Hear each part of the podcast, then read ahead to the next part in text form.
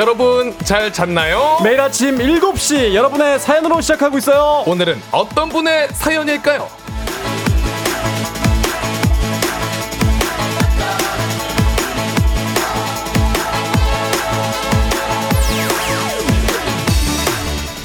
전윤택님 너무 더워서 얼음 먹으려고 얼음통을 열었는데 하나도 없는 거 있죠.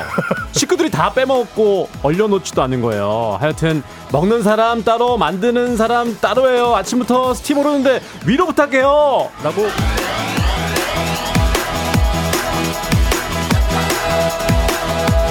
네, 사실 집에서 흔한 풍경이죠. 네. 매번 이 하는 사람만 수고와 노고를 드리는 그런 일. 하지만 너무 노여워하지는 마세요. 저희가 위로 힘, 응원 모아서 싹 다 드리도록 하겠습니다. 네. 아침은 좀 더 상쾌하게 시작해야 되잖아요. 우리 다 같이 파이팅 한번 하시죠. 하나, 둘, 셋, 파이팅!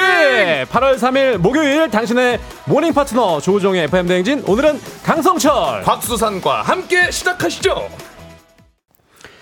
8월 3일 목요일 89.1MHz 조우종의 FM 대행진 크레용팝의 빠빠빠로 시작했습니다. 네. 보이는 라디오 그리고 유튜브로도 열려 있어요. 자, 오늘도 살짝 놀라신 분들 계실 겁니다. 네. 쫑디의 휴가 기간. 오늘은 저희가 대신 진행을 합니다. 예! 예! 자, 어제까지 우리 혜지 씨가 네. 또 밝은 목소리로 함께 해주셨고, 내일 다시 또 우리 배혜지 씨가 오실 거니까, 어, 내일은 또 배혜지 씨랑 즐겁게 함께 해주시면 감사하겠습니다. 오늘은 저는 산이산이 곽수산이고요. 네, 저는 아, 식사 많이 잡섰어. 예. 강성철 캐스터입니다. 네. 저희가 항상 목요일 FM 대행진에서 만나다가 오늘 좀 일찍 만나게 됩니다. 그렇죠. 네. 조금 일찍 만나는 거예요. 네. 어, 저는 어, KBSN 아나운서 강성철이고 오늘 어, 선물. 오프닝 주인공 선물 챙겨드려야 되는데 그렇죠. 전윤택님께서 보내주셨어요 사연은 한식의 새로운 품격 사홍원에서 제품 교환권 보내드리도록 하겠습니다. 네. 이 얼음 이야기를 좀 해주셨는데 네. 야 이거 참 먹는 사람 따로 있고 준비한 사람 따로 있고요. 우리 강 팀장님 집 어떻게 아직 따로입니까? 어제도 집을 보고 왔습니다. 아, 네, 네, 지금 지- 따로 살고 있는데 계속 집, 집 열심히 보고 있습니다. 아, 지금 결혼 후에 네네. 신혼집이 없어 따로 지내고 계시거든요. 만약에 이제 같이 지내게 되면은 네. 이 얼음 담당 누가 하실 거예요? 얼음 담당이요? 어, 집에서 이렇게 무더운 여름, 얼음 항상 얼려놔야 되잖아요. 누가 얼릴 겁니까? 그럼 뭐 이제 먹고 싶은 사람이 알아서 어, 형수님이 근데 아직 주무시... 같이 살아보지 않아가지고 아직 모르겠습니다. 어, 형수님 주무시고 계시나 보네요. 네. 기분 있게 말씀하시네요. 자, 이제 곧 출근할 것 같아요. 네. 자, 오늘 저희 또 진행하는 거 보고 우리 네. 많은 청취자분들이 문자 보내주고 계십니다. 자, 너무 반갑습니다. 라고 보내주고 계시고, 그리고 부녀회장님 어, 어디 가셨냐고 보내주신 분들도 계신데, 어, 네. 다시 한번 베디 내일, 우리 혜지 씨 내일 온다는 점 말씀드리도록 하겠습니다. 네.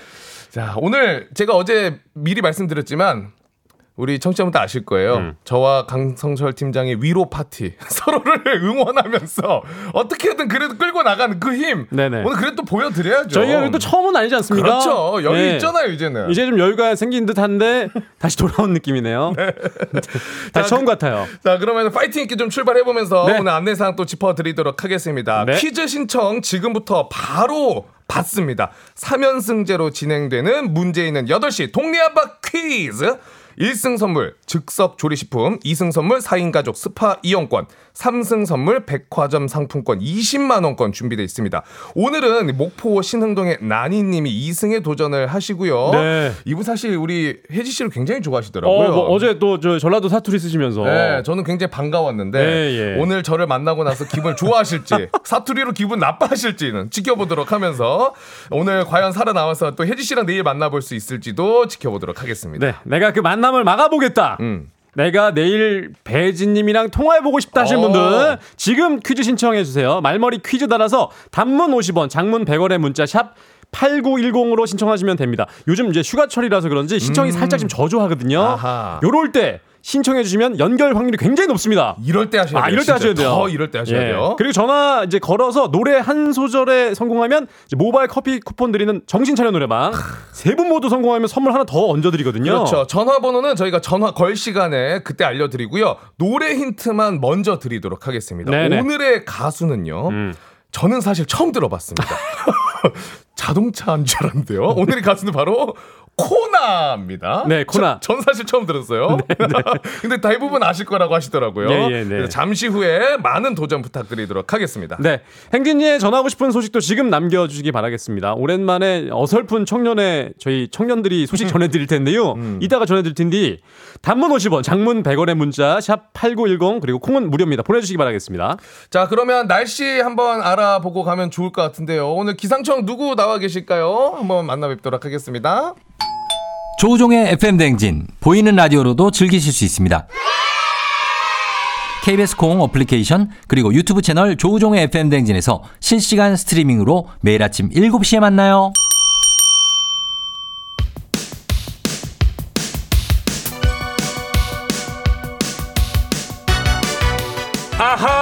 그런 일이. 아하 그렇구나. DJ 부리부리 강성철이와 몰라도 좋고 알면 더 좋은 오늘의 뉴스를 커커커 퀴즈 선물은 팡팡팡. DJ 산이산이 곽산이 퀴즈 준비 완료. 7시엔 뉴퀴즈 on the music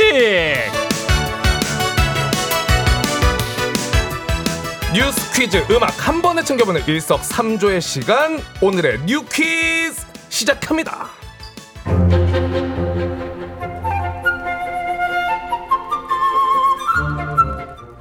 넷플릭스나 유튜브 프리미엄 같은 구독형 서비스 한두 개만 구독해도 매달 나가는 비용이 만만치 않은데요. 디지털 서비스 이용요금, 디지털 물가가 오를 조짐이 보입니다. 해외에선 이미 줄줄이 요금 인상이 시작됐는데요. 최근 미국에서 유튜브는 광고 없이 영상을 시청할 수 있는 프리미엄 서비스 구독료를 우리 돈으로 2,000원가량 올렸고요. 넷플릭스는 가장 저렴한 서비스인 베이직 요금제를 폐지했습니다. 음원 플랫폼 스포티파이도 12년 만에 요금 인상을 단행했는데요. 이 글로벌 기업들이 구독료 인상 카드를 꺼내든 만큼 한국 시장의 서비스 이용료도 오를 가능성이 크지만요. 이용료가 오르면 이탈하는 소비자를 막을 길이 없겠죠. 지난해 OTT 서비스 이용자 3,000명에게 구독료가 올라도 서비스를 이용할 거냐고 물었더니 절반 정도가 이용하지 않겠다고 답했다고 하네요. 요금 인상을 두고 기업들이 아직은 소비자의 눈치를 살피고 있는데요. 자칫 소비자 부담이 커지지는 않을지 우려가 됩니다.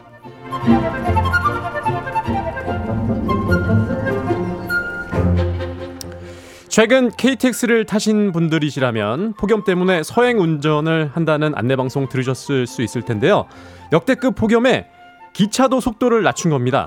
레일 온도가 상승하면 레일이 휘거나 솟아올라 자칫하면 열차가 탈선하는 등의 큰 사고로 번질 수도 있는데요. 때문에 코레일은 레일 온도에 따라 운행 속도를 제한하고 있죠. 폭염 경보가 발령되거나 철도의 온도가 섭씨 50도 이상 55도 미만일 경우엔 온도를 지속적으로 감시하고요. 온도가 조금 더 올라 섭씨 55도 이상 60도 미만일 경우 시속 230km 이하로 서행합니다. 또 레일 온도가 섭씨 60도 이상 64도 미만일 경우엔 속도를 최대 시속 70km까지 낮추는데요. 64도를 넘어서면 열차 운행을 중단합니다. 모두의 안전을 위한 조치인 만큼 이해해 주시면 좋을 것 같은데요. KTX를 이용하시는 분들은 이용에 참고해 주세요. 자 여기서 문제 우리 가족 깨끗한 물 닥터피엘 협찬 7시엔 뉴키스 오늘의 문제 나갑니다. 최근 해외에서 넷플릭스, 유튜브 등의 디지털 서비스를 이용할 때 지불하는 이것 서비스의 가격이 줄줄이 오르고 있습니다. 따라서 한국의 이것 서비스 가격도 오를 가능성이 큰데요. 무엇을 할 때 드는 비용이 오르는 걸까요? 1번 구독, 2번 좋아요, 3번 알림 설정. 오늘은 블루투스 이어폰 선물 준비되어 있습니다. 추첨을 통해 정답자 10분께 선물을 보내드리는데요. 단문 50원, 장문 100원이 드는 문자 샵 8910 또는 무료인 콩으로 정답 보내주세요. 노래 한 곡 듣고 오겠습니다. 유키스 만만하니 FM 댕진에서 드리는 선물입니다. 이너뷰티 브랜드 올린 아이비에서 아기 피부 어린 콜라겐 아름다운 식탁 창조 주비푸드에서 자연에서 갈아 만든 생와사비 한식의 새로운 품격 상황원에서 간식 세트, 메디컬 스킨케어 브랜드 DMS에서 코르테 화장품 세트, 첼로 사진 예술원에서 가족 사진 촬영권, 천연 화장품 봉프레에서 모바일 상품 교환권, 아름다운 비주얼 아비주에서 뷰티 상품권, 에브리바디 엑센코리아에서 블루투스 이어폰, 소 나이산 세차 독일 소낙스에서 에어컨 히터 살균 탈취 제품, 판촉물 전문 그룹 기프코, 기프코에서 KF94 마스크, 주식회사 산과드레에서 한줌견과 선물 세트, 하남 동네 북국에서 밀키트 복요리 3종 세트 여에스더 박사의 에스더 포뮬러에서 글루타치온 필름 제부도 하늘길 서해랑에서 해상 케이블카 탑승권 당신의 일상을 새롭게 신일전자에서 제습기 건강을 생각하는 다양에서 오리 스테이크 세트 지친 수험생과 직장인에게 좋은 트레서피에서 온가족 영양제 제과 명장 송영광의 명장텐 베이커리에서 소금빵 시그니처 세트 BBG랩에서 피부관리 전문 BLS 클리닉 마스크팩 네이트리팜에서 천년의 기운을 한 포에 담은 발효 진생고 주식회사 창원 H&B에서 내 몸속 에너지 비트젠 포르테 파라다이스 스파 도고에서 스파 입장권 강창구 찹쌀 진순대 포장 전문점에서 즉석 조리식품 파워풀 엑스에서 장민호의 파워풀 크림과 매디핑 세트 선물 받고 싶은 보르딘 커피에서 알록달록 콜드브루 세트 내신 성적 향상에 강한 대치 나래 교육에서 1대1 수강권 안구 건조증에 특허받은 아이존에서 상품 교환권 건강한 내일의 즐거움 미트체인지에서 자사상품권 페이지 플린 주얼리에서 당신을 빛낼 주얼리 비만 하나만 20년 365MC에서 허파고리 레깅스를 드립니다.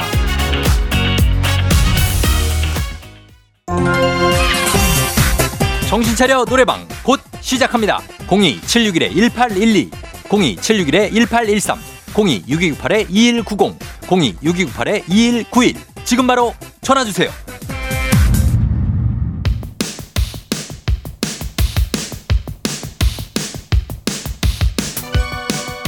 7시엔 뉴 퀴즈 on the music 오늘의 퀴즈 정답 발표해 드리겠습니다. 이것 매달 일정 금액을 지불하고 디지털 서비스를 제공받는 일이죠. 정답은 바로 1번 구독입니다. 구독 서비스죠. 참고로 우리 조종 FM 댕지 유튜브 채널도 날이면 날마다 언제나 열려 있습니다. 구독, 좋아요, 알림 설정 지금 바로 눌러주세요. 네, 정답 맞히신 10분. 자, 정답자는 1743님, 3669님, 8298님, 0069님, 5671님, 그리고 9884님, 0299님, 어, 2074님, 그리고 4931님, 2722님, 자, 이렇게 10분 어, 정답 맞추셨습니다. 블루투스 이어폰 보내드릴 거고요. 당첨자 명단은 홈페이지 선곡표를 확인해 주세요.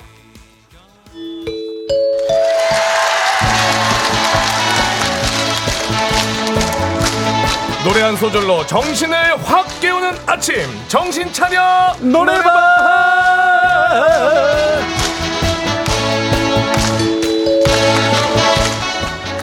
자, 정신 확 들게 노래 한 소절 우렁차게 부르면서 나의 아침 또 남의 아침 같이 깨워보는 시간입니다. 네, 공이 761에 1812, 761에 1813, 02 아, 6298에 2190, 6298에 2191.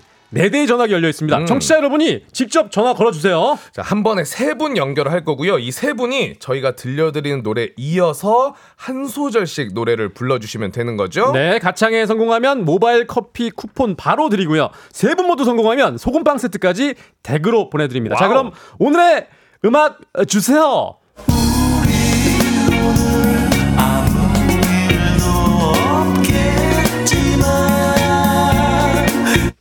여기서부터 순서대로 갈게요. 자, 1번 전화요. 그대가 원한다면 어, 콧소리 너무 좋은데요? 좋다, 좋다. 정답. 다음은 2번 전화요. 언젠가 이 세상의 모든 아침은 바로 맞습니다. 3번! 나와 함께 해줘 와우! 와!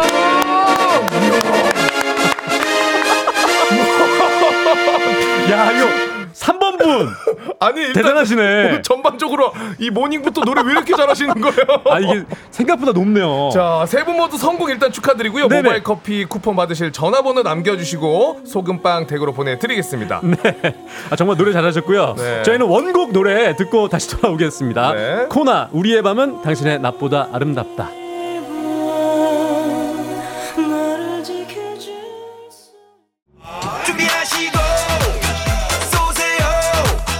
조우종의 FM 댕진 1부는 미래에셋증권, 꿈꾸는 요셉, 메디카 코리아 비비톡톡, 문다소, 더블정립 티맵 대리, 코지마 안마의자 제공입니다. 조우종 FM 댕진 휴가 간 쫑디 대신 오늘 하루 스페셜 DJ 산이와 철이에요. 네. 자, 계속해서 사연 뭐 문자 확인해 보도록 하겠습니다. 김경태님께서 음. 배혜진님 기대하고 들어왔는데 보라는 안 보고 두 분 티키타카로 웃음 기대해 보겠습니다. 네, 저희는 안 보시네요. 너무 잔인하신 거 아니에요? 네, 네, 네. 네. 저희 뭐 남창이 뭐 윤정수로 아시는 분들이 계시더라고요.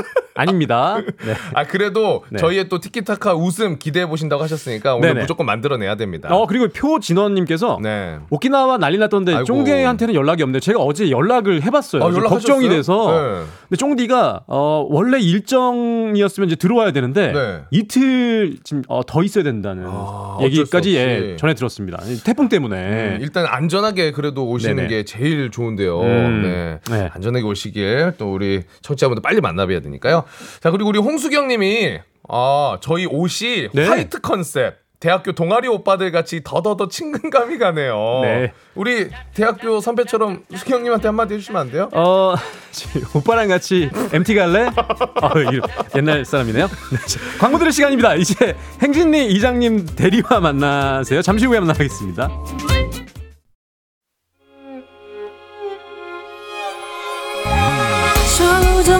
조정 나를 조정해줘. 조정 나의 조정 나를 조정해줘. 하루의 시절 우정조가 간다. 아침엔 모두 FM 댕진. 기분 좋은 하루로 FM 댕진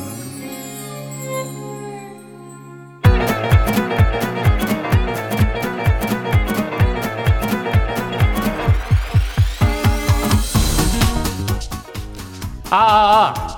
마이크 테스트입니다. 들려요? 네, 지금부터 우리 행진이 주민 여러분께 소식 전해드리겠슈. 행진리 단톡이 요요.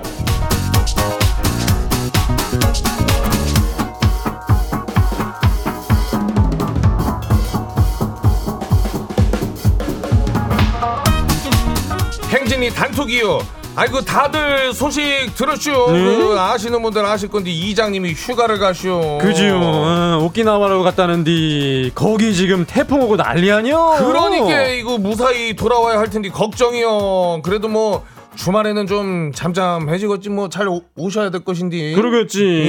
음. 암튼 시간에 그래서 우리가 나왔슈. 어, 오랜만이죠. 진짜 오랜만이에요. 예. 행진이 청년의 철이요. 왜 이렇게, 망설여요 예. 말을. 이게 저기 갑자기 또 저기 저희 충청도 사투리 쓰니까 또 겁나게 힘드네. 어, 저는 산이요. 예, 예. 자, 우리 동네 한바 퀴즈 다들 신청들 하고 있죠. 요즘 선물은 또 방학이랑 휴가 딱 맞춰가지고 주고 있는 거 아니오, 우리가. 그래요. 1등 선물이 즉석 조리식품.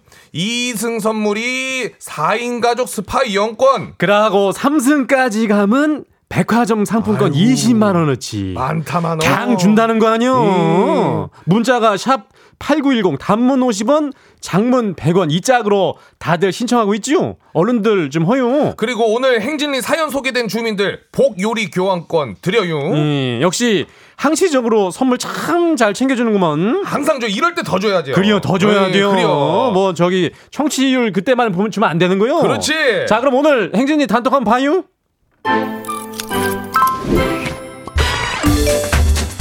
첫 번째 거시기 김성자 주민이요. 아, 지집 중딩 아들이 말이요.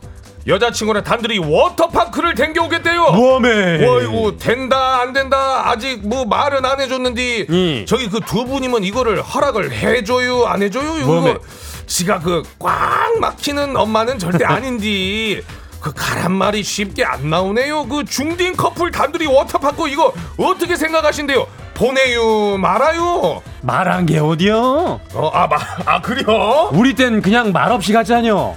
나는 말하고 갔어 아, 그랬어? 어, 어떤 삶을 살아온 거예요 유년 시절이 아니 그랬대 우리 때는 뭐 엄마 아빠 막 몰래 가고 막 그랬는데 말한 게 어디요? 그리고 우리 때 워터파크가 어딨어 집 앞 계곡이 다 워터파크지 뭘 그래요. 그 구명조끼가 어딨어 그래요. 다 그냥 발목에 그 발 담그고 하는 거지 그래요. 일단 말하고 간 것만으로도 기특한 거네. 그렇지 그리고 너무 걱정 안 해도 되는 것이 음. 둘이 사랑을 이렇게 막 뽐내기에는 워터파크에 사람이 너무나 많아 그 파도풀 들어가면 아마 잃어버릴 가능성이 높아 요즘은 깨져주고요. 그렇지 워낙 많아가지고 예. 괜찮요, 괜찮요. 시원하게 그냥 갔다 예. 오라고 해도 될 것 같아요 그래요, 그래요, 그래요. 예, 다음 그래요. 사연이요? 다음 봐요 4591 주민 와시오? 하여튼 술이 왼수요, 왼수. 지가요 술한 잔 거하게 먹고 노총각 팀장님한테 여동생 진짜 이쁘다고 소개팅 시켜준다고 해버려가지고 아이고 여동생한테 거금 30만 원이나 주어주면서 딱 한 번만 소개팅 나가달라고 부탁을 했거든요. 음. 그래서 둘이 만났는데 여동생은 두 번 다시 안 만난다고 하고 팀장님은 계속 만나고 싶다는데 이거 우지한데요 정말. 아이고. 화자거네. 술이 문제요. 이러니까 소리 문제요. 아이고 이거는 뭐 방법이 없지. 그냥 여동생 그 깨톡 프로필 사진 귤 이런 걸로 바꿔놓고 3kg에 몇만 원 팔아요 해서 번호 바뀐 척 해야지 뭐 어떡해 아니면요 음. 저기 저기 팀장님한테 음. 30만 원을 더 줘요. 아, 웬, 그- 웬만하면 그냥 동생 놔주시라고 돈을 더 드려요. 한 60만 원 쓰면 되겠니? 그러다가 회사에서도 놔주는 거 아니여 이거 팀장님이. 그래요? 일단 예, 돈 좀 써야 되겠슈. 예, 요거는 티- 근데 팀장님은 솔직하게 말해야지 뭐 어떡할 그래요. 거죠? 예, 그래요. 뭐 다음 봐요. 자 우리 7947 주민이요. 아 지가요. 여자친구랑 커플링을 마쳤는데요. 커플링한 지 한 달 만에 그 헤어졌슈 근데 이거를 뭐 계속 끼고 다닐 수도 없고 버릴 수도 없고 팔기도 뭐 하고. 아 요런 건 어떻게 해야 된대요? 이거는 이제 몇 K인지가 중요한데 반지를 맞췄으면 몇 K인가? 그렇잖아. 은이면은 좀 버려도 덜 아까운디. 그 내 친구는 말이죠. 음. 예전에 이 그 헤어진 친구랑 그 커플링을 음. 다 모아서 어, 뭐, 뭐야? 놓아서 한 번에 녹여가지고 아이고. 절대 반지를 만들었슈. 알뜰 살뜰이네, 그거. 응. 그거 녹여서 어떻게 해야죠? 녹여갖고 하나로 반지 하나로 만든겨. 아이고. 그 절대 반지가 됐는데 알뜰 살뜰이네. 일단 모아두시오. 그렇지. 응, 그- 괜찮요. 그렇지. 나중에 녹였다가 그 또 9월에 또 곧 있으면은 추석이니까. 그려. 그냥 모르는 척하고 어머님, 아버님 효도 뭐 목걸이 하나 해드려. 괜찮아요. 그렇지. 예. 자, 다음, 다음 볼게요. 장글의 예, 주민이요. 지가요 몸에 털이 쪼까 많아요. 음. 보이는 데도 많아요. 손이다, 뭐 다리 이런데 그래서 별명이 바야바거든요. 아이고. 근데요 인자 지가 소개팅이 잡혔는데요. 예. 왁싱을 쪼까 하고 나가야 돼 할까요? 털 좋아하는 여자분들도 있지 않을까요? 아 고민되네요. 라는 예, 우리 주민 소식인데 이거를 이거를 왁싱을 해야 이거를 뭐 개인 취향에 따라 다르겠지만 털 좋아하는 여자분은 왁서 외에는 많이 못 봤시오 나는 그분들이 이제 직업이니까 근데 진짜 여름인데 좀 덥겁시요. 근데 음. 더울 것 같긴 하니 한디 음. 그 왁싱 하는 거 괜찮을 것 같은데요? 왁싱 하는 것도 근데 음. 오히려 이게 해보면은 또 시원하고 편할 수도 있어요 저기 음. 수산 수산 씨는 왁싱 했슈? 나는 아직 몸이 돌잔치요 아 이거 선천적으로 많이 안 나요 아그 쑥스럽게 왜 물어봐요 그거 아 그래요. 근데 소개팅 하는데 어쨌든 털 안 보니까 그냥 그래요. 나가도 괜찮요. 맞아요. 그 예. 겨울에 또 따뜻하니까 보온 효과도 있고. 그래요, 그래요. 예. 예. 원래 본연의 이 모습이 제일 사랑스러운 거예요. 예. 예. 그거 그대로 나가면 좋을 것 같아요. 그래요? 자, 그러면 뭐 하나만 더 볼까요? 이? 자, 우리 3719 주민 어제부터 휴가라 즐기고 싶은데 부장님께서 계속 전화 와서 서류 어딨냐, 커피 스틱 어딨냐, 매 시간마다 전화하시네요. 음. 왜 전화기 꺼둘까요?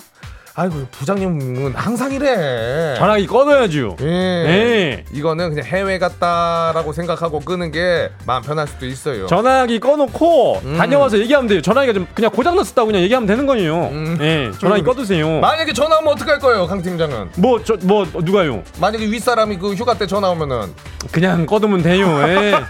괜찮요. 외면으로 가요? 괜찮요. 예. 예. 다 시간이 되면 다 해결이 돼요. 그렇지. 예. 여름 휴가는 무적이니까 괜찮아 요. 예. 자, 어쨌든 오늘 소개된 행진이 가족들 복 요리 교환권 챙겨드리고 행진이 단톡 매일 열리니까 행진이 가족들에게 알려주고 싶은 정보나 소식 있으면 행진이 말머리 달아서 이리로 보내주면 돼요. 네, 단문 50원, 장문 100원의 문자 샵 8910이요. 콩은 무료죠. 일단 우린 노래 듣고 올게요. 노래는 소유 보라의 아로와. 조우종의 FM 댕진 보이는 라디오로도 즐기실 수 있습니다. KBS 콩 어플리케이션 그리고 유튜브 채널 조우종의 FM 댕진에서 실시간 스트리밍으로 매일 아침 7시에 만나요.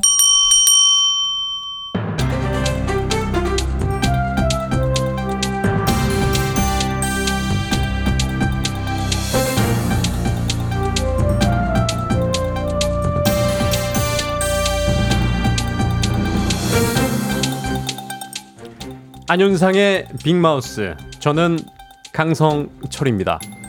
국립공원의 숙박 시스템을 공단, 공단 직원들이 관행처럼 공짜로 이용한 것으로 드러났다고요. 자세한 소식 현장에 나가 있진 않지만 이야기 나눠줄 곽수산 기자 먼저 불러봅니다. 곽 기자. 네, 현장에 나와 있는 듯한 곽수산입니다. 자, 국립공원에 온라인 예약을 통해 이용할 수 있는 숙박 시설이 있는데요. 이 탐방객에게 제공되는 겁니다.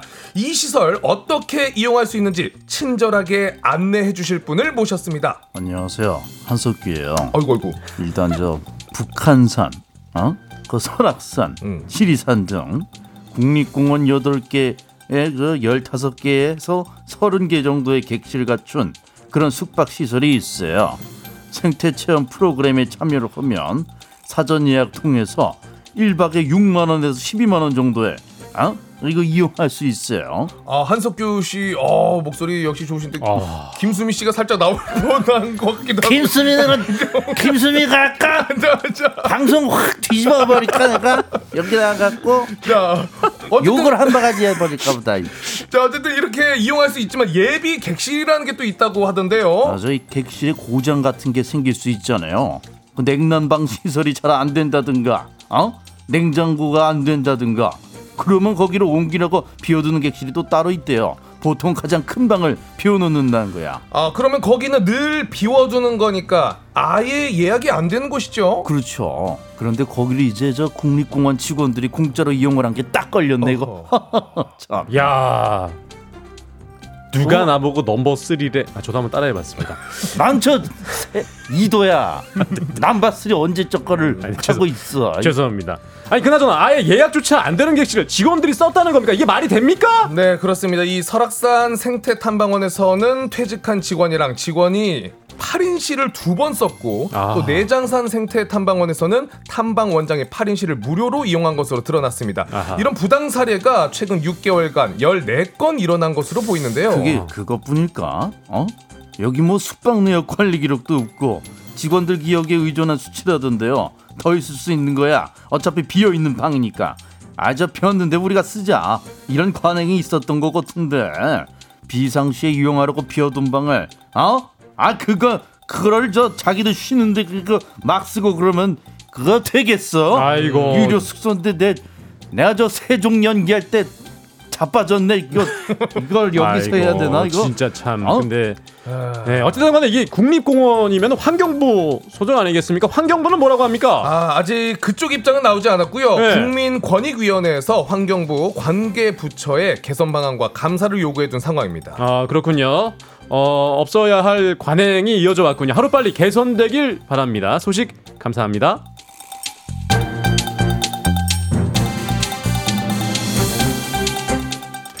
다음 소식입니다. 기상청이 어제 열 스트레스에 대한 미래 전망 분석 결과를 공개했는데요.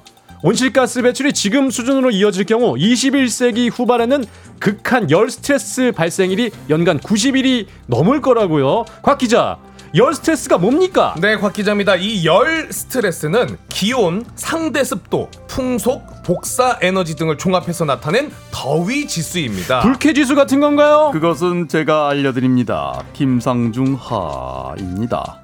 열 스트레스와 불쾌지수는 비슷하지만 살짝 다릅니다. 불쾌지수는 온도와 습도만으로 사람이 느끼는 불쾌감을 수치한 것이라면 열 스트레스는 더 다양하고 종합적인 분석으로 열로 인한 스트레스를 나타낸 지표인 것입니다. 습도가 높을수록 높아지며 온도와 같은 도 단위를 쓰는 것입니다. 그렇습니다. 이 1979년부터 2014년을 현재로 두고 우리나라 여름철 평균 열 스트레스 지수는 28.1도입니다. 그런데 말입니다. 이게 누군가요 이게 지금? 그 대사는 제 것이지 말입니다.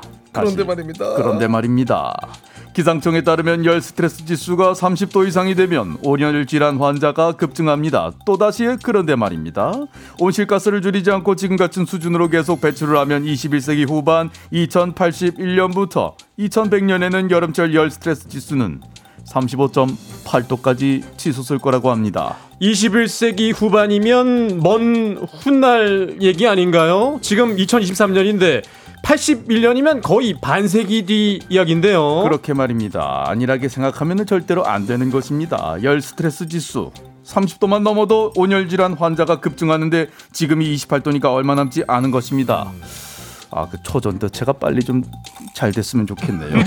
지구 온난화로 고온 고온 현상이 더 자주 시- 극심하게 나타날 것으로 보이는 가운데 우리나라는 동아시아 6개 권역 중 두 번째로 큰 폭으로 증가할 것이라고 예상이 됩니다.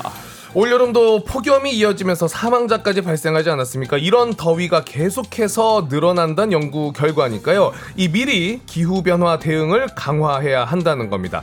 야외 노동자들을 위한 정책도 좀 더 마련을 해야 한다는 목소리도 높아지고 있는 것입니다. 왜 자꾸 따라하는 것이냐 말입니다. 그래도 말입니다. 꽤 비슷하지 말입니다. 여기가 군대도 아니고 두 분 다 그만하지 말입니다. 아무튼 말입니다. 기후 변화에 따른 다양한 접근과 연구만큼 이제 실질적인 대응책 마련도 시급해 보이네요. 네, 맞습니다. 아, 요거 관련해서 우리 장윤수 씨도 할말 없나요? 갑자기 찾아서 또못 살겠구나. 잠깐만요. 어째 나를 부릅니까? 잠깐만. 자, 질 수 없다, 질 수 없다. 뭐이니? 갑자기 찾아와서 또 마사겠구나. 니 니기야. 저는 어째 니긴데 저는- 내 흉내를 내고 있니? 저 강독술인데요. 보이스 피싱하니? 내 목소리로 보이스 피싱하면은 예. 아 죄송합니다. 저희 쪽 요거- 이수는 그 멘트 한, 한 줄밖에 안 돼가지고 예. 너무나 죄송합니다. 요거 좀 한번 붙어보고 네. 싶었습니다. 자, 네. 오늘은 여기까지만 하고 하죠. 대단하시네요. 자 오늘 소식 여기까지입니다. 내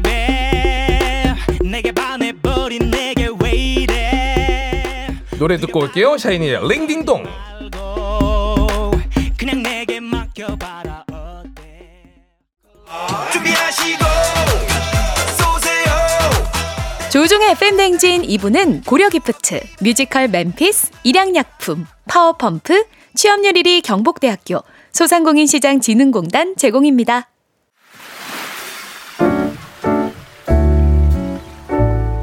마음의 소리.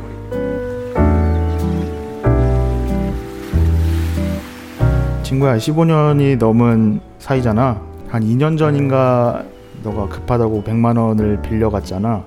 근데 난 급한 건 줄 알고 빌려줬는데 알고 보니까 여자친구 커플링 선물이 급한 거였더라고.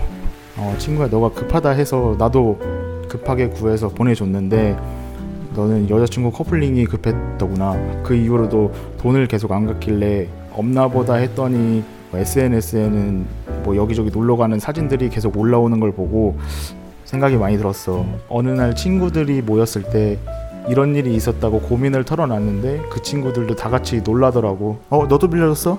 나도 빌려줬는데 이래가지고 거기서만 해도 대략 다섯 명이 그랬으니까 너가 500 이상은 빌려간 거잖니?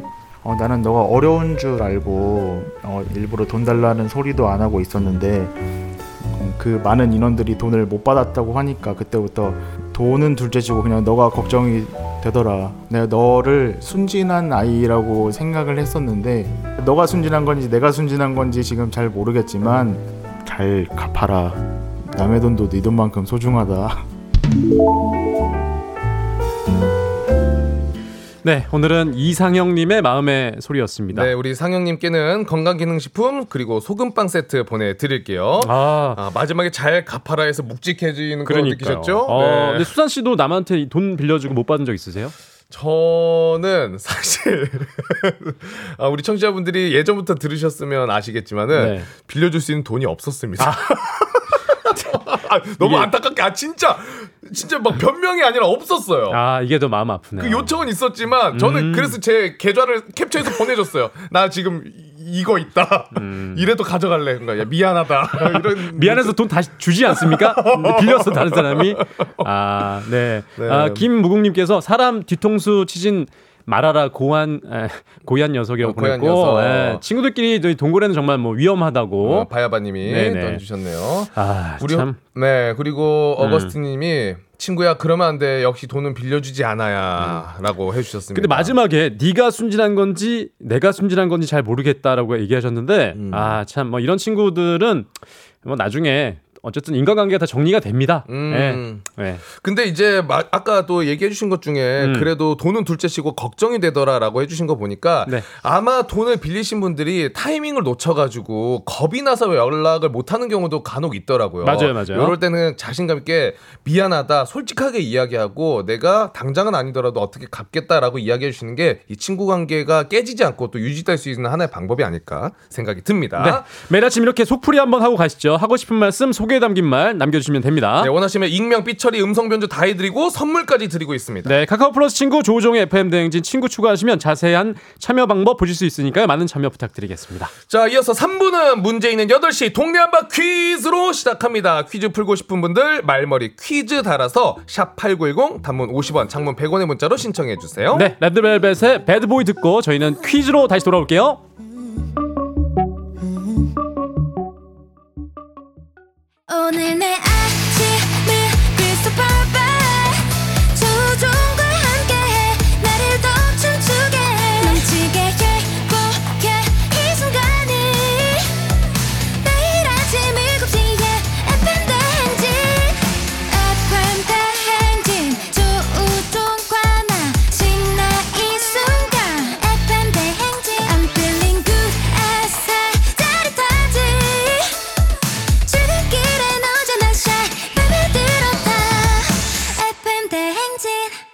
조종의 FM 대행진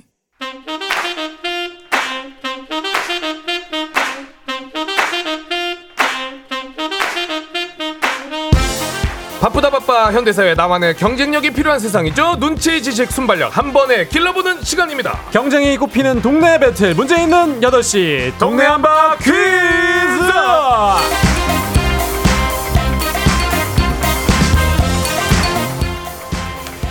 시드니로 가는 가장 쉬운 선택 TA 항공과 함께하는 문제 있는 8시 청취자 퀴즈 배틀 동네 한바 퀴즈 자, 동네 이름을 걸고 도전하는 참가자들과 같은 동네에 계신 분들은 응원 문자 지금부터 보내주시면 됩니다. 추첨을 통해서 선물 전해드릴게요. 네 단문 50원 장문 100원의 정보 이용료가 드는 샵 8910으로 참여해 주시면 되고요 문제는 하나, 동대표는 둘. 구호를 먼저 외치는 분이 답을 외칠 수가 있고요. 틀리면 인사 없이 햄버거 세트와 함께 안녕. 마치면 동네 친구 10분께 선물 1승 선물 즉석 조리식품과 2승 도전 가능한 내일 퀴즈 참여권까지 드립니다 2승 하면 4인 가족 스파 이용권 드리고요 그리고 3승은 백화점 상품권 20만 원 드립니다. 오늘은 목포의 나니님이 2승 도전하시는데요. 어제 네. 제가 들었습니다. 들었죠 저희가 자, 일단 한번 나니님부터 음. 만나보도록 하겠습니다. 여보세요?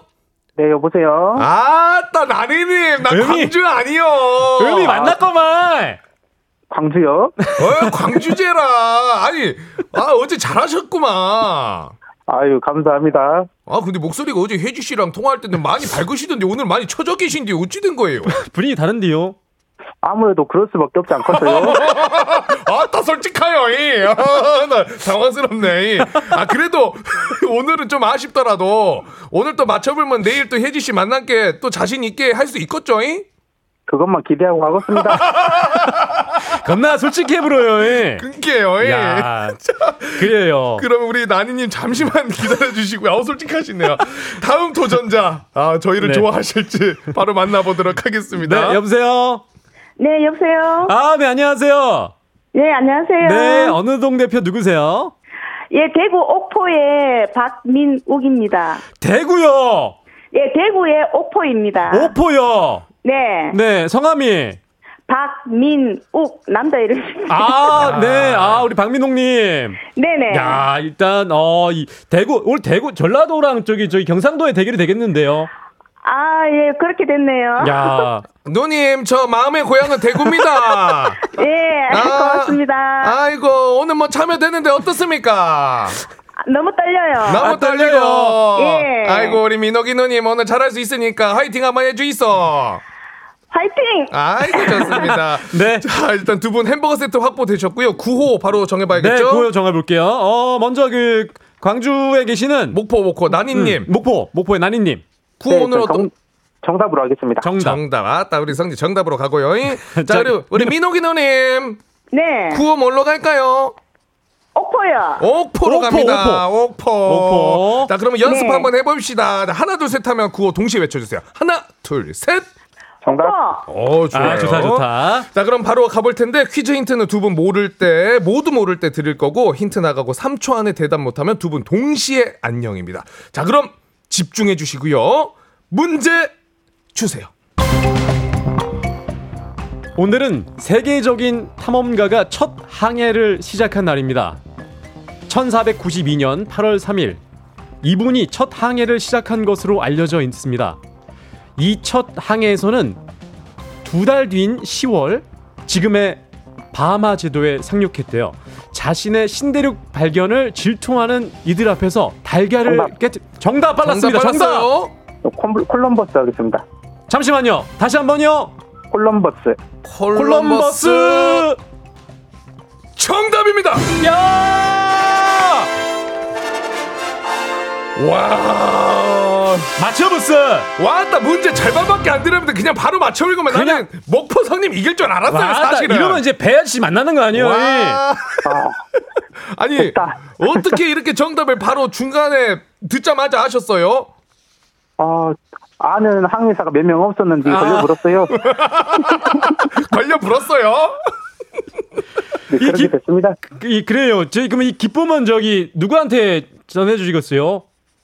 아, 저희 집에 있는 와이프한테. 아, 베이지 씨를 그렇게 좋아하시는데 와이프가 있으셨어요? 아, 네.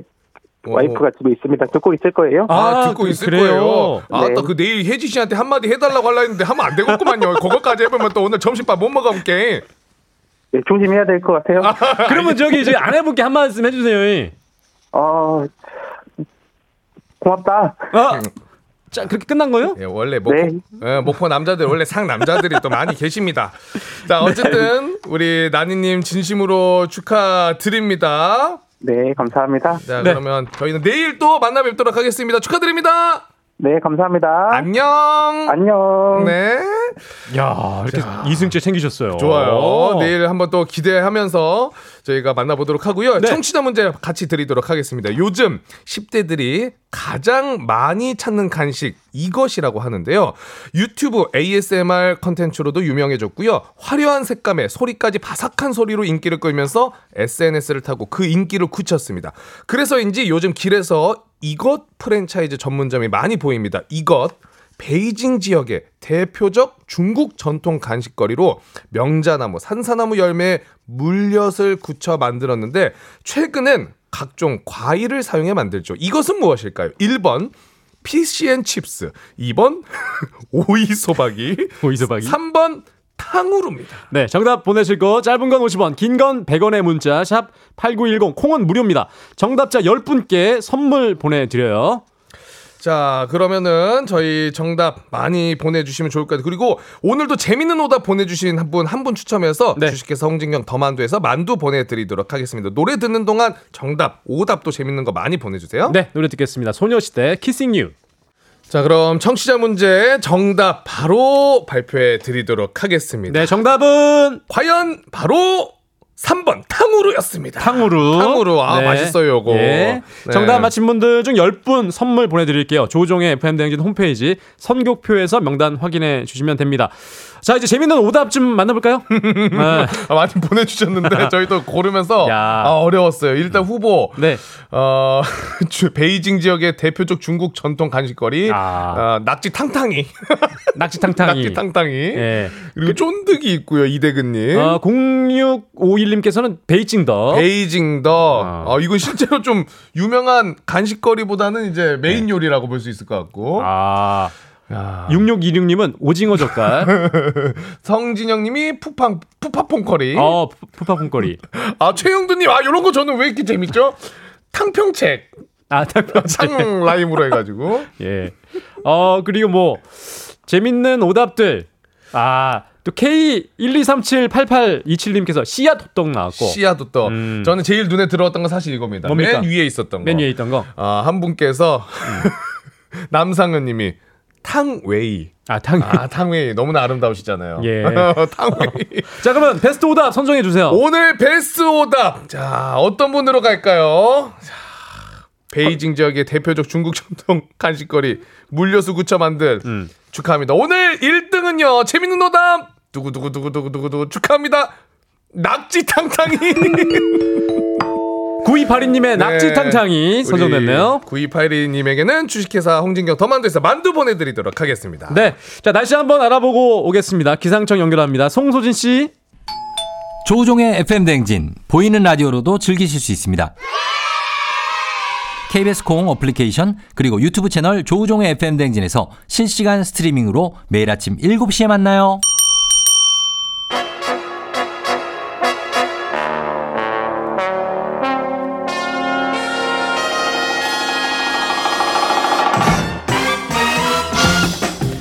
간추린 모닝 뉴스. 김준범 KBS 기자와 함께합니다. 어서 오세요. 안녕하세요. 네, 안녕하세요. 아, 오랜만에 뵙습니다. 예. 오랜만에 어떻게 잘 지내셨사옵니까? 어제까지 휴가를 좀 다녀왔고요. 오. 예, 휴가 때 좀 쉬어야 되는데 네. 애들 보느라고 오늘부터가 휴가 같아요. 오히려. 네.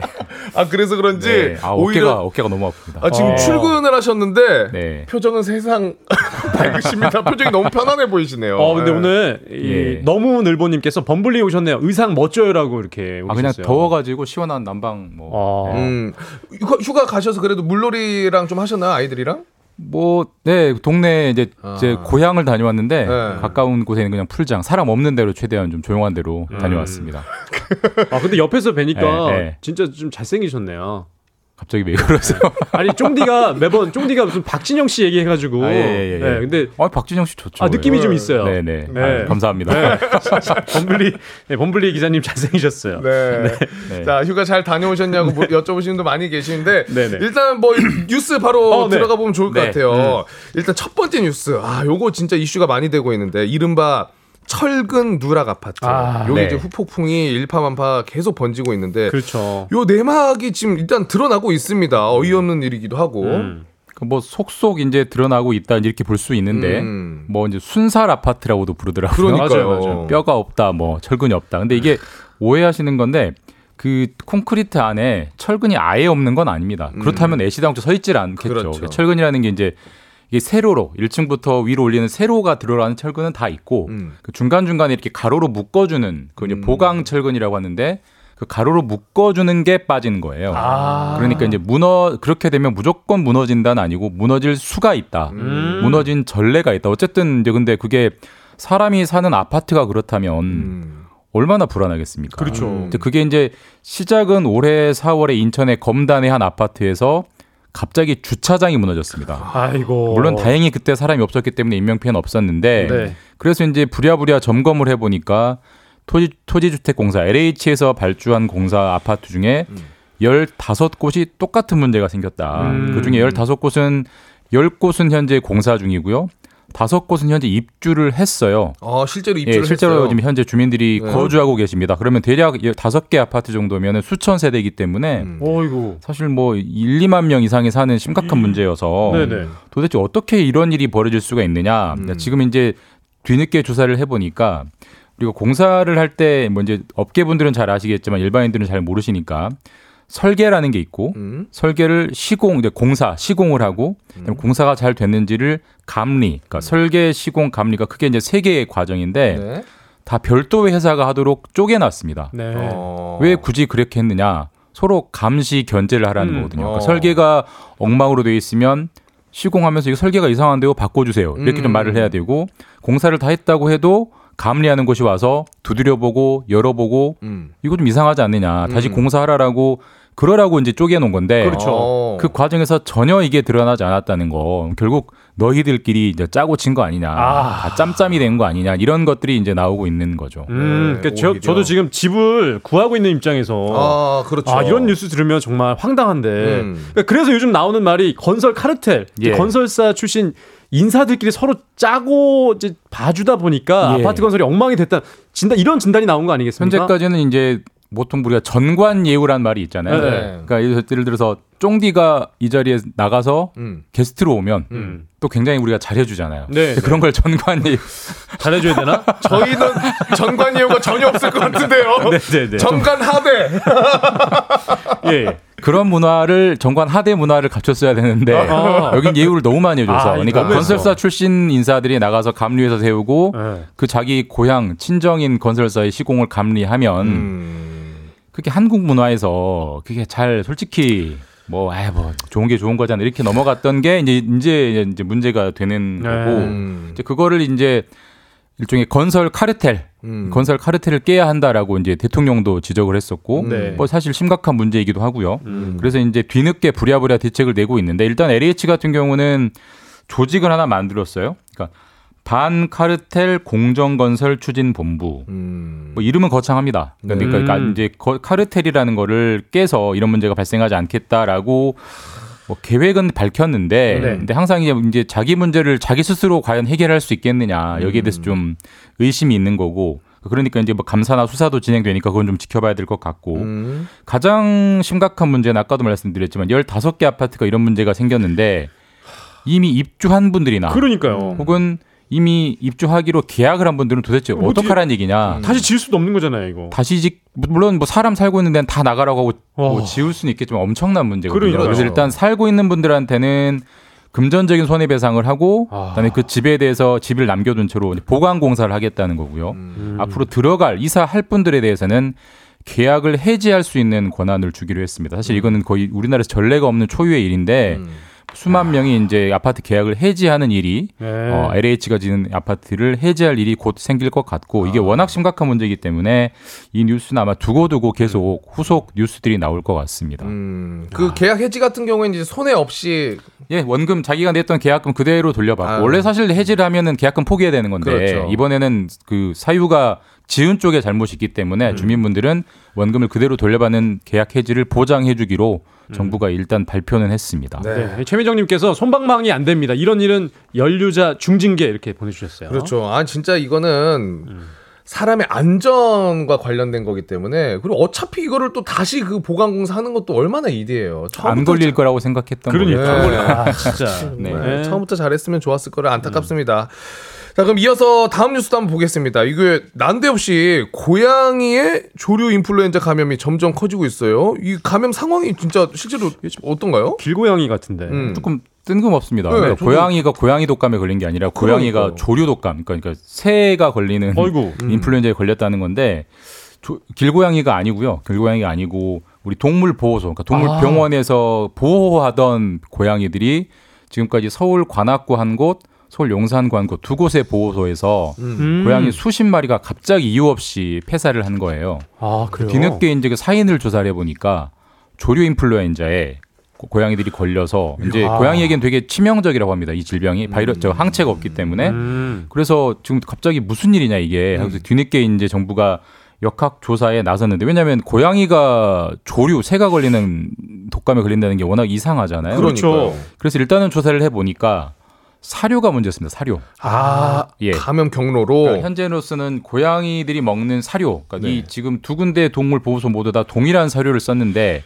그 사료를 만들 때 동물들 단백질을 위해서 이런저런 그 새들을 육이 고기를 갈아서 넣는데 어. 그 야생 오리를 좀 썼나 봐요. 네. 근데 당연히 쓸 때는 그 살균, 멸균 처리를 해야 되는데 네. 해- 하면은 실제로 그 독감 인플루엔자가 살아있을 수가 없기 때문에 당연히 사료는 깨끗해지는데 음.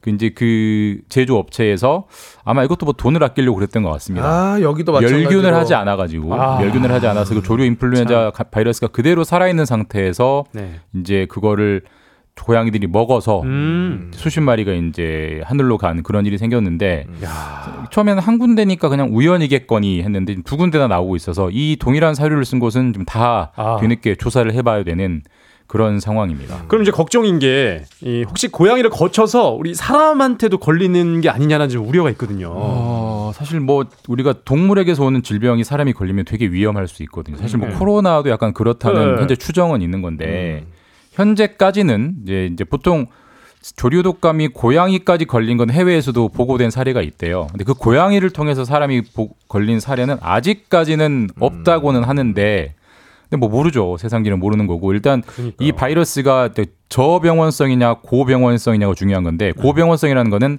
사람도 걸릴 수 있다 이 뜻이거든요. 네. 그러니까 이제 저병원성이냐 고병원성이냐를 검사를 하고 있고요. 이 결과가 내일이나 모레쯤 나온다고 하니까 저병원성으로 판명되면 다행인데 그나마 만약에 고병원성으로 판명되면 이 고양이를 접촉했던 분들도 다 검사를 해야 되는 거죠. 아, 그렇구나. 만에 하나 거기서 나오면 이제 좀 심각해지는 거죠. 예. 네. 네. 아, 안타깝습니다. 근데 진짜 오늘 다뤘던 뉴스 이 아파트도 그렇고 이 사료 관련 된 것도 그렇고 진짜 걸리지 안 걸리겠지 좀 이게 아끼려고 이런 일이 없을 수 있는 건데. 네. 아, 참 안타깝습니다. 아, 어떻게 해야 됩니까 기자님 이런 거 어, 어떻게 해야 될까요? 회초리를 좀 들어야 되나요? 이거 진짜 아 속상하네요. 엄벌해야죠, 엄벌. 엄벌해야 이제 이런 일이 안 생기는 거죠. 네, 우리 이미양 님이 고양이도 뭐 무섭지만 사람이 더 무서운 것 같다. 음, 아, 사람이 맞네요. 제일 무서워요, 진짜. 이 뉴스 때문에 진짜 고양이를 키우는 분들이 굉장히 불안해하시죠. 그렇죠. 본인이 사- 먹였던 사료가 혹시 그 회사 거 아니야? 다 좀 확인해 보고 계시고. 네. 홍수경 님도 고양이 사료에 왜들 그러는 건지 우리 동네 이제 어, 길고양이들 많은데 아이들 근처도 못 가게 하고 있어요. 무섭네요라고 보내주셨습니다. 아, 그 참. 사료가 한 3,200개 넘게 팔렸다고 예. 그러던데요. 아, 참. 고양이를 또 조심해야 되는 그러니까. 일이 생기네요. 네. 참 정말 안타깝습니다. 그러니까 더 이상 피해가 좀 없기를 바라는 마음입니다. 네. 자, 어, 김준범 기자 좀 더위 예, 조심하시고요. 건강 관리 잘하십시오. 네, 감사합니다. 오늘 잘 보내십시오. 네, 지금까지 김준범 기자였습니다. 고맙습니다. 조우종의 FM 대행진 3부는 미래에셋증권, 지벤 컴퍼니웨어, 땡스 소윤, 롯데리아, 금성침대, 프리미엄 소파 에싸, 땅스 부대찌개, 소상공인시장 진흥공단 제공입니다. 조우종 FM 댕진 4부는 플레이그라운드 우리의 시간이죠. 그렇죠. 오늘도 알찬 스포츠 소식과 수다 또 준비되어 있습니다. 그리고 오늘 아 우리 강 팀장께서 스페셜 게스트를 모시고 왔어요. 저 엄청난 분을 저희가 또 준비해봤습니다. 네. 그리고 저희 플레이그라운드가 1주년이 됐거든요. 네. 아, 정- 예. 1주년. 이번 회차로 정확히 1년이 됐습니다. 네. 기대 많이 해주십시오. 그 1주년 기념으로 또 스페셜 게스트 모신 거니까요. 맞습니다, 맞습니다. 밖에 살짝 보이는데 더 이게 네? 띄워달라는 표정하고 계시는데요. 자, 들어오시면 저희가 파이팅 넘치게 또 소개해드릴게요. 네. 잠시 후에 저희는- 만나요. 네.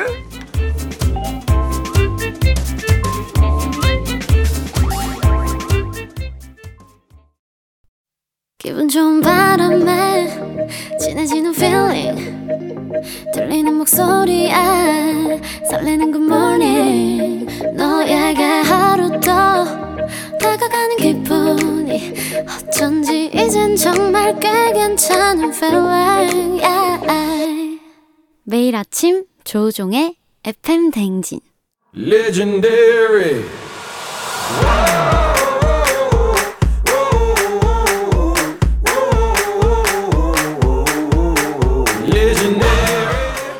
스포츠를 위해 태어난 남자. 스포츠 덕에 먹고 사는 남자가 뭉쳤다. 생생한 스포츠 소식부터 시시콜콜한 수다까지 플레이그라운드.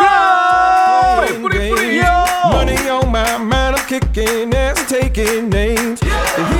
드디어 이제 홈그라운드에 우리가 도착을 합니다. 네네. 곽수산이 왔어 왔어 왔어. 안녕하세요 산이산이 곽수산입니다.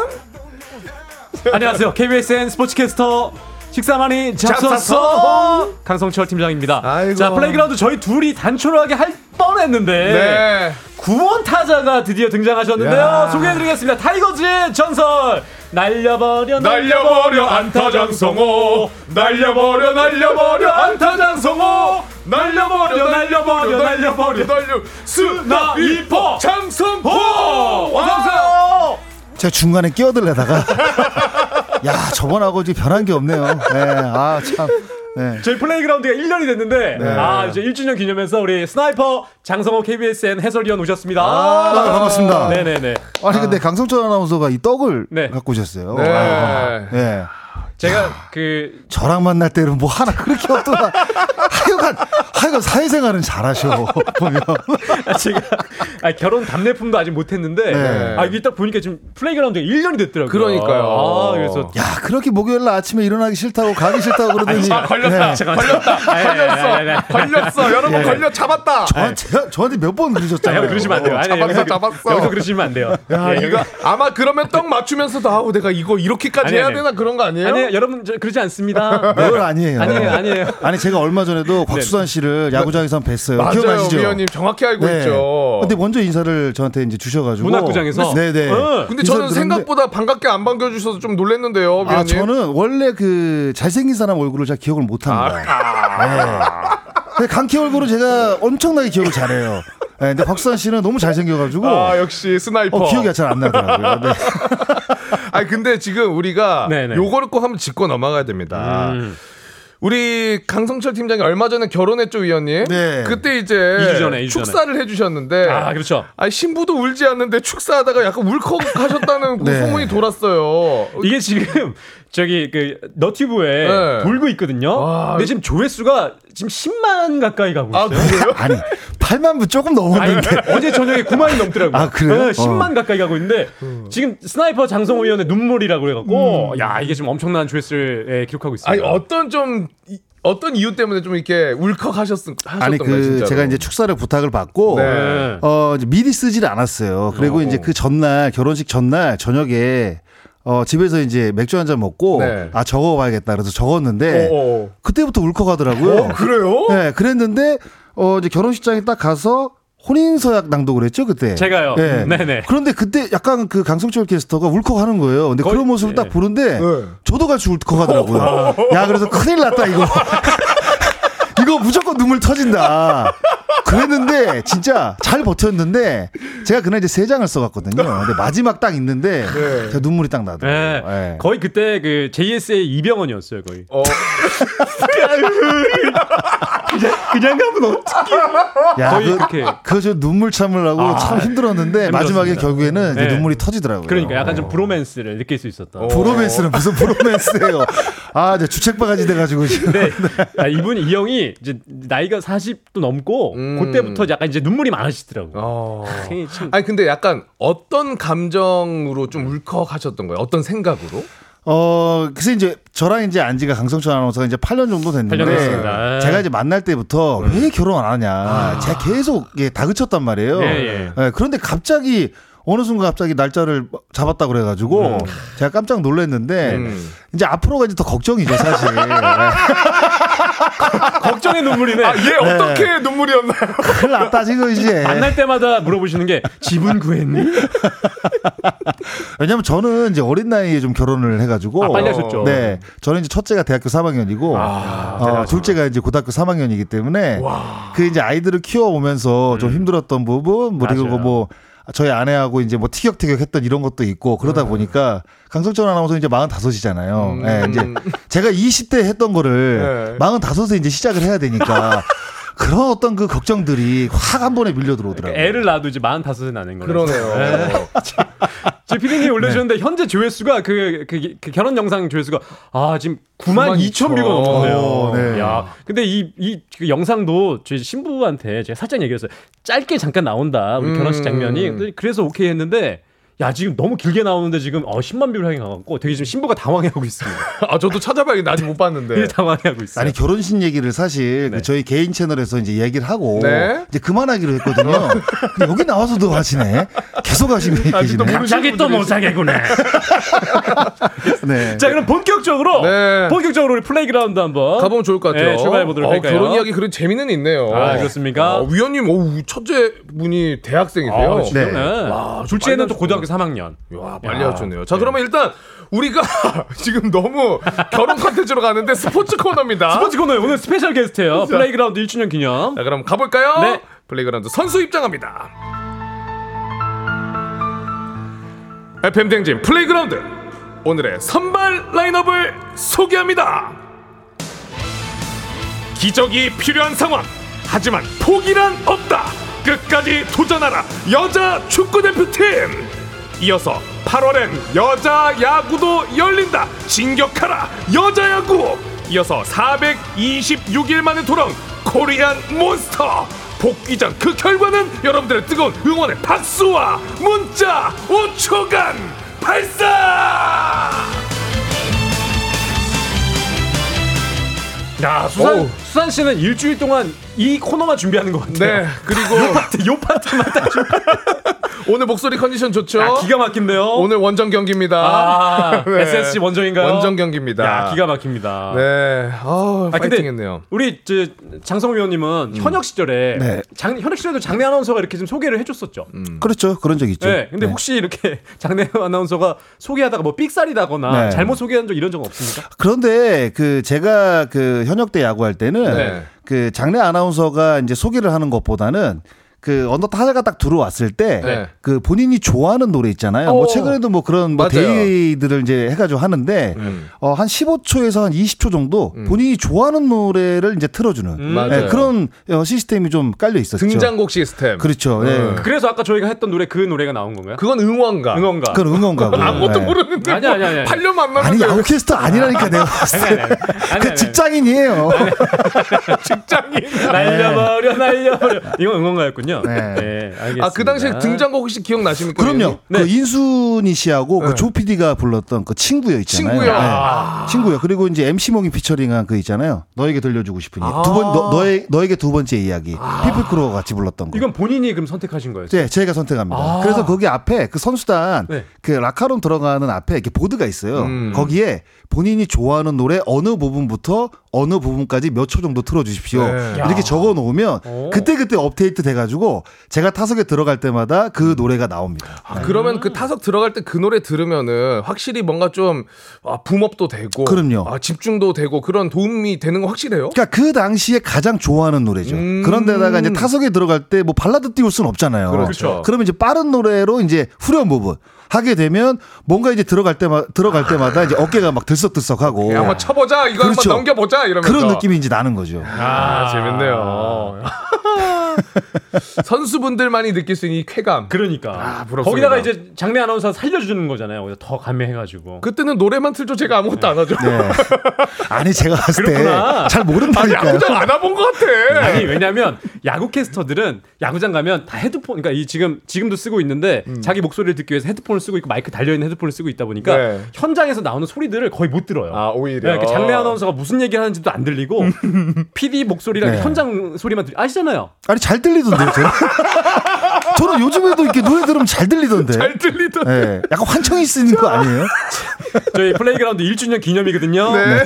도, 도와주십시오. 알겠습니다. 예, 저희도 이제 최태성 선생님 같이 한 10년 갈 수 있게 네. 예, 대행진 도와주세요. 그러면 일단. 야구 이야기 한 김에 네네. 류현진 선수 이야기 연결해서 가보면 좋을 것 아, 같아요. 네네, 유현진 선수. 류현진 선수가 426일 만에 진짜 1년 2개월 정도죠. 네. 복귀전을 치렀습니다. 네, 이제 네. 결과만 놓고 보면은 이제 팀이 13대 3으로 졌는데 이 패전 투수가 돼서 아쉽긴 했지만 그래도 이제 5이닝 무사히 좀 소화를 한 걸로 알고 있는데 네. 이제 유현진 선수의 몸 상태는 좀 어떻게 보셨어요? 어, 저는 뭐 건강하다고 생각이 되고요. 네. 어, 유현진 선수가 이제 고등학교 2학년 때 첫 번째 토미 존 수술을 받았고, 음. 그리고 이제 LA 다저스 시절에 이제 어깨 수술, 그리고 이제 팔꿈치가 이제 괴사가 좀 생겨 가지고 그 조직, 어, 제거하는 수술, 수술을 또 받았고, 어, 어떻게 보면 야구 커리어 인생의 이제 두 번째 토미 존 수술이기 때문에 네. 좀 걱정이 사실 됐어요. 예, 그런데 어, 한 1년 2개월 만에 복귀가 되고, 어, Triple A에서 그리고 마이너 리그에서 어, 차근차근 이제 그 공을 던지는 모습을 봤을 때, 아, 건강하게 복귀가 되겠구나라고 이제 생각이 들었고, 이제 기사로 접했을 때,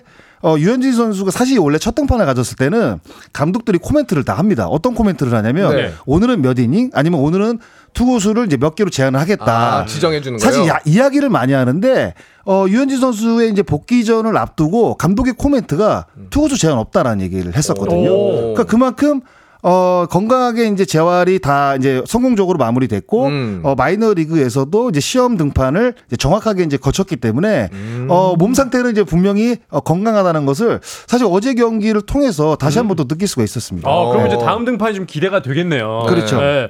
근데 그 장 위원님은 예전에 한화 시절에 유현진 선수랑 같이 한 팀에 있지 않았습니까? 있었죠. 제가 네, 2010년도 6월 달에 트레이드가 돼서 네. 유현진 선수가 2012년도를 마치고 이제 posting으로 이제 LA 다저스에 입단을 했거든요. 네. 그래서 이제 2년 반 정도 같이 생활을 했습니다. 아, 유현진 선수랑 혹시 뭐 기억나는 추억이나 에피소드 없습니까? 없습니다. 대단히 고맙습니다. 아, 그런데 유현진 선수하고 저하고 네. 나이 차이가 이제 10년 차이가 나다 보니까 완전 대선배니까. 그렇죠. 또. 한 그 선수들 사이에서는 한 7년 정도 이제 지나게 되면 음. 이제 형과 선배 그딱 갈림길이거든요. 네. 7년 8년째가. 그렇죠. 그래서 유현진 선수가 저한테 이제 선배님이라고 이제 그랬기 때문에 음. 그 당시에 어 유현진 선수하고 저 그 저하고 그 대화를 많이 나올, 나눌 수 있는 그런 아, 그 차이가 아니었어요. 아주 네. 났구나. 더군다나 또 같은 투수조면은 몰라도 그렇죠. 투수조와 야수조는 음. 또 접점이 많이는 없기 때문에 그렇죠. 그런데 제가 전화번호하고 이제 카톡은 다 알고 있습니다. 아, 알고 계세요? 아, 그럼요. 어. 네, 있죠. 아, 그건 그런데 이제 먼저 연락 안 하죠. 연락 안 하는 게 아니라 못 하는 거죠. 아, 이제는 워낙 뭐 거물이 됐기 때문에요. 네. 어, 아마 제 이름도 모를 거예요. 에이. 얼굴 봐야지 광 대표나 좀 봐야지 알 겁니다. 아, 저 광 대표 큰 선배구나. 예. 아, 이제 저는 류현진 선수랑 좀 예전 추억이 있어요. 아, 그래요? 제가 예전에 2015년에 LA에 이제 여행을 갔을 때 여행 갔을 때. 예, 이제, 이제 큰 집이 LA에 있어가지고 그때 빅뱅 콘서트를 간 적이 있습니다. 초대를 받아서 근데 류현진 선수가 온 거예요 거기에. 네. 빅뱅 콘서트를 누가 초대를 했죠? 있어요. 초대한 분이 있어갖고. 아, 네, 그 지인이 티켓 샀다고 초대해서 간 네, 거겠죠. 갔는데 류현진 선수가 거기 온 거예요. 오. 근데 갑자기 저한테 아니 강 캐스터가 여기 웬일이냐고. 어, 저도 여기 보러 왔다고. 아, 진짜요? 아, 진짜로. 알아봤다고요? 네, 그래서 아니 서로- 근데 제가 인사를 하고 이게 사실 좀 약간 의심이 가는 게 그 강성철 아나운서가 네. 저랑도 있을 때그 다른 팀 선수들 있잖아요. 네. 그 미담을 뭐 이야기를 합니다. 네. 뭐 본인하고 뭐 했던 이야기들, 네. 뭐 나눴던 행동들이나. 네. 근데 전혀 신뢰가 가지 않아요. 맨날 거짓말하는 거. 아니에요. 아니, 진짜입니까? 다- 나중에 다 확인하잖아요. 아? 네. 그래서 만났어요 류현진 선수를. 네. 그리고 그 공연이 빅뱅 콘서트 끝나고 밑에 그 셀럽분들은 따로 그 약간 그 다과회 같은 걸 좀 하더라고요. 다과예요, 네, LA에서요? 아니, 그 밑에 그 라커룸에서 하더라고요. 아니, 그래서 같이 내려가서 거기서 이제 같이 다과를 하고 먹고 있는데 뒤에 저희 뒤에 그 머리 길고 하얀 옷 입고 있는 어떤 이상한 약간 노숙자 같은 분이 서 계시더라고요. 어, 어, 네. 외국 분인데 일본 분이더라고요. 그래서 둘이 이렇게 얘기하다가 저분은 뭐지 하고 나갔는데 나중에 알고 봤더니 그분이 스티브 아웃기인가 그 되게 유명한 DJ 분이시다고 하더라고요. 음. 두 분은 다 모르시는군요, 그분은. 엄청 유명한 분이 제가 아홉기 놀이치탄 알아도 그런 일이 예. 있었습니다. 자, 요즘 이제 여자 네네. 축구 월드컵 시즌인데요. 네네네네. 그렇죠. 넘어갑니다. 네네. 아니 위원님은 야구는 뭐 당연히 챙겨 보실 텐데 이렇게 네. 축구 아니면 다, 다른 종목도 보시는 게 있으십니까? 어, 솔직히. 축구 같은 경우에는 음. 네, 국가대표 경기는 뭐 거의 챙겨 보는 편이고 음. 그리고 여자 농구하고 제가 배구를 참 좋아합니다. 배구. 네, 남자 배구, 여자 맞아. 배구 다 좋아하고요. 네네. 그리고 제가 이제 고등학교 2학년 때부터 이제 당구를 쳐가지고 네. 당구도 좀 보고 그리고 이제 테니스 같은 경우에는 어, 4대 메이저 대회만 좀 챙겨 보는 죄송하지만 그 철인이신가요? 좋아하시는 거는 뭐 종목 왜 이렇게 많아요? 근데 중계가 다 됩니다. 그 종목들도. 아, 예전에 그 그래요? 농구 중 계를 또 한 적이 있으세요.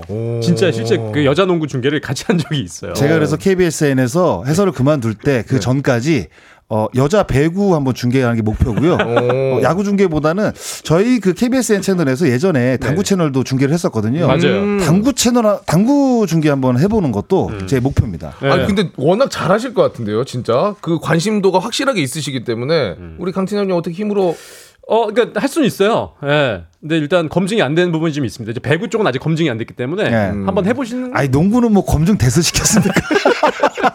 그냥 시킨 거죠. 네. 알겠습니다. 자 일단 우리 강 팀장님 우리 여자 네. 축구 대표팀 음. 요 소식 그래도 가야 될 것 같은데. 네, 그러니까 어, 본업으로 아. 돌아와서 잠깐 소개를 해드리자면 오늘 저녁 7시에 독일과 조별리그 마지막 경기를 치르는데 아, 이제 반드시 꺾어야 했던 모로코와의 경기에서 유효슈팅도 없이 저, 지고 말았거든요. 아, 좀 아쉽긴 네, 합니다. 이제 마지막 독일전 좀 최선을 다해야 되는데 16강 진출 티켓 따려면 골 득실과 득, 이 다득점까지 따져갖고 음. 독일전 최소 다섯 골 이상 이겨야 되고요. 여기다 콜롬비아가 모로코를 꺾어주는 행운까지 좀 있어야 됩니다. 음. 여자 축구는 좀 보셨습니까 혹시?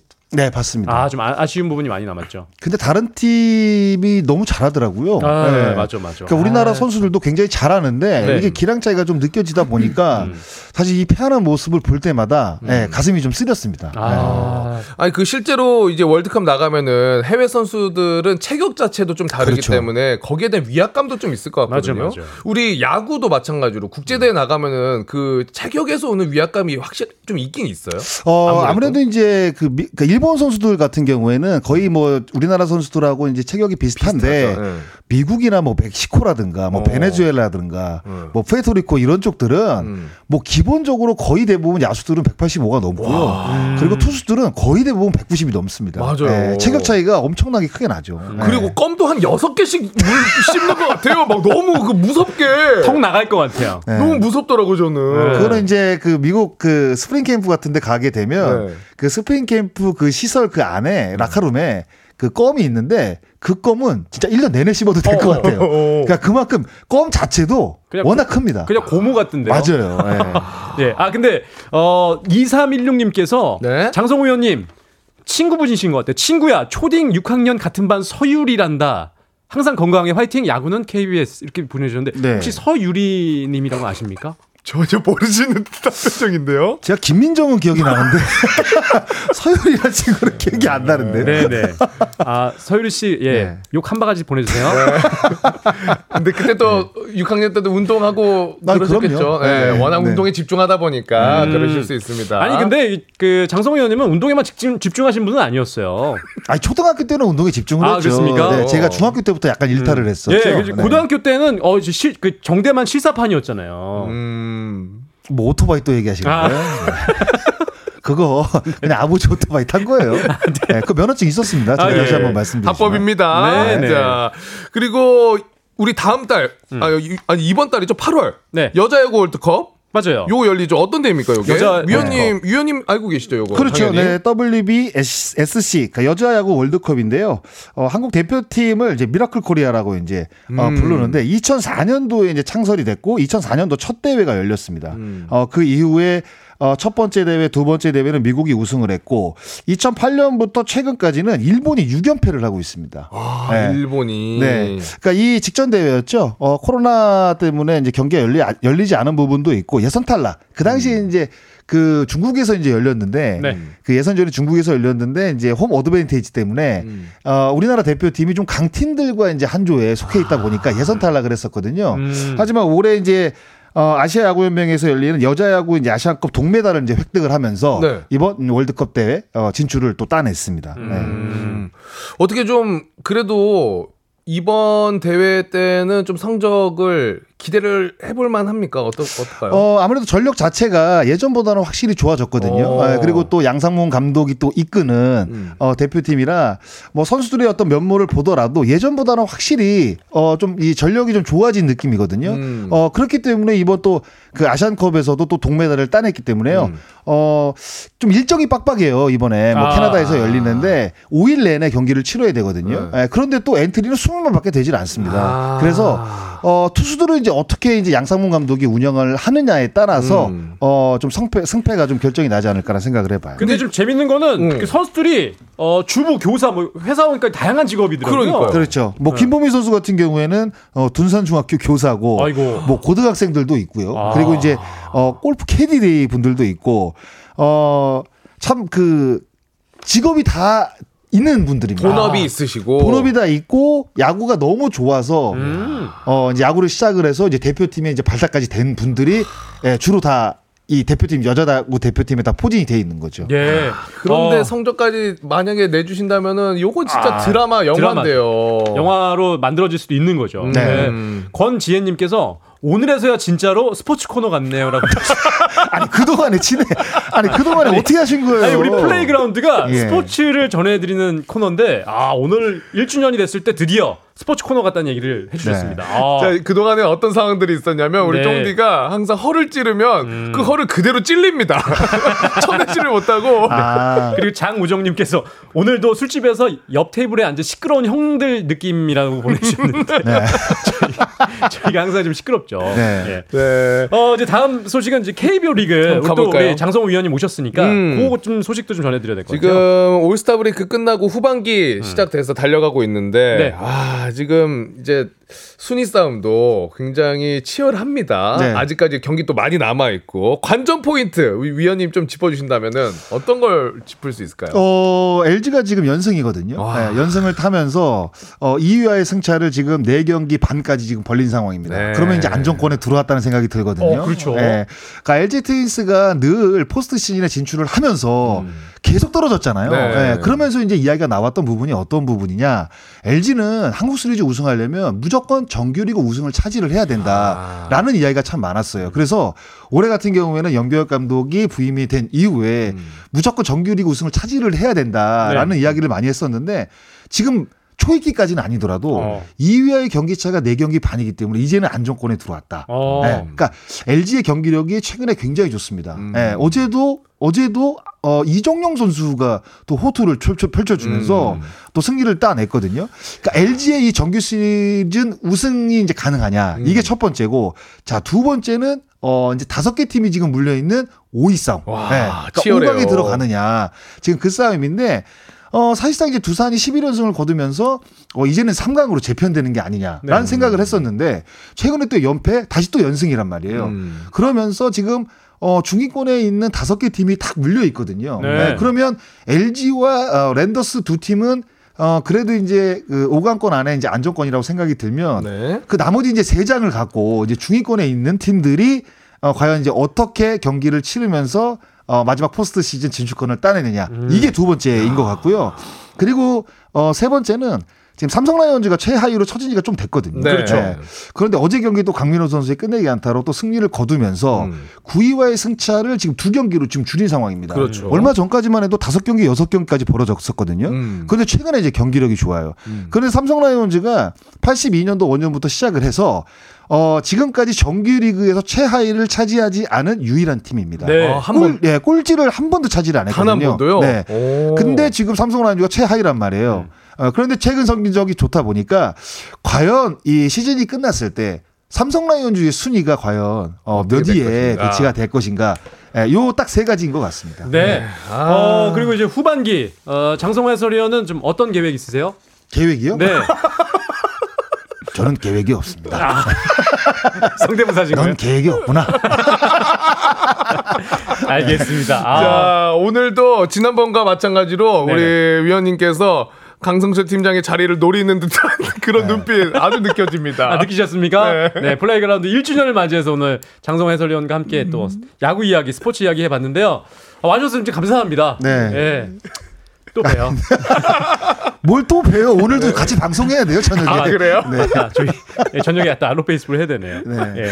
자, 오늘 자, 장 위원님 나와주셔서 너무나 감사드리고, 네. 우리 마지막으로 청취자분들에게 하고 싶은 이야기 있으시면 인사만 한마디만 해주시죠. 마무리하시면서. 어, 날씨가 덥습니다. 음. 예, 지금 장마가 끝나고 폭염인데, 어, 열사병, 그리고 이제 뭐, 몸자, 몸이 좀, 어, 좋지 않은 분들이 좀 이렇게 안타까운 소식들이 좀 들리기 때문에요.